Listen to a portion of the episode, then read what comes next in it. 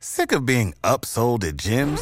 My guy, you're currently a base member. For $90 more, I can upgrade you to our Shred membership. For $130 more, you'll be a Swole member. And for just $300 more, you'll reach Sweat Platinum.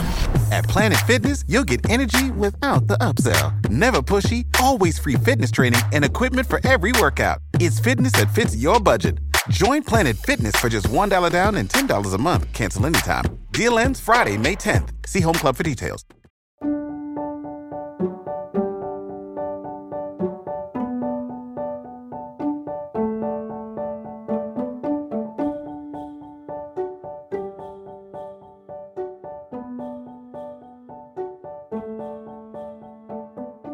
Hello, everyone. Welcome to Revive to Devos. Today's Devo is by John Sung. And every man went to his own house. Jesus went to the Mount of Olives.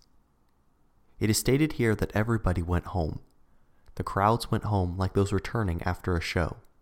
The show they saw was Jesus. And what did they bring home with them, each one? Each with a pair of ears. What are we gathered here for tonight? Is it not to hear the word of God? I'm afraid some of you will also return home with only a pair of ears.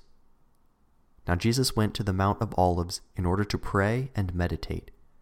What do you do when you get home? To commit sin? Brothers and sisters, if Jesus' word dwells in your heart, your sin will be taken away.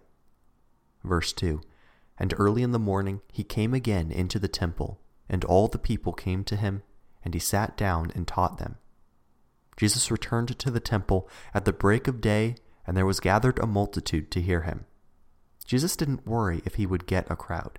Wherever Jesus went, there went the people. Jesus taught in the temple in order that the people might be saved, and not one is lost. Jesus wants everybody to get a chance to be saved. Beloved brothers and sisters, if Jesus' word, just only one word should cut into your heart, you will be saved.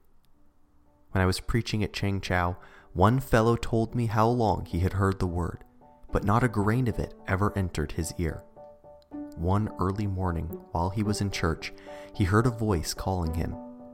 Suddenly his spiritual eyes opened. From then on, his whole life was changed. This was due to Jesus' light shining into his heart. This exposed all his sins this also unburdened all his sins. Beloved brothers and sisters, has Jesus' light shone into your sins?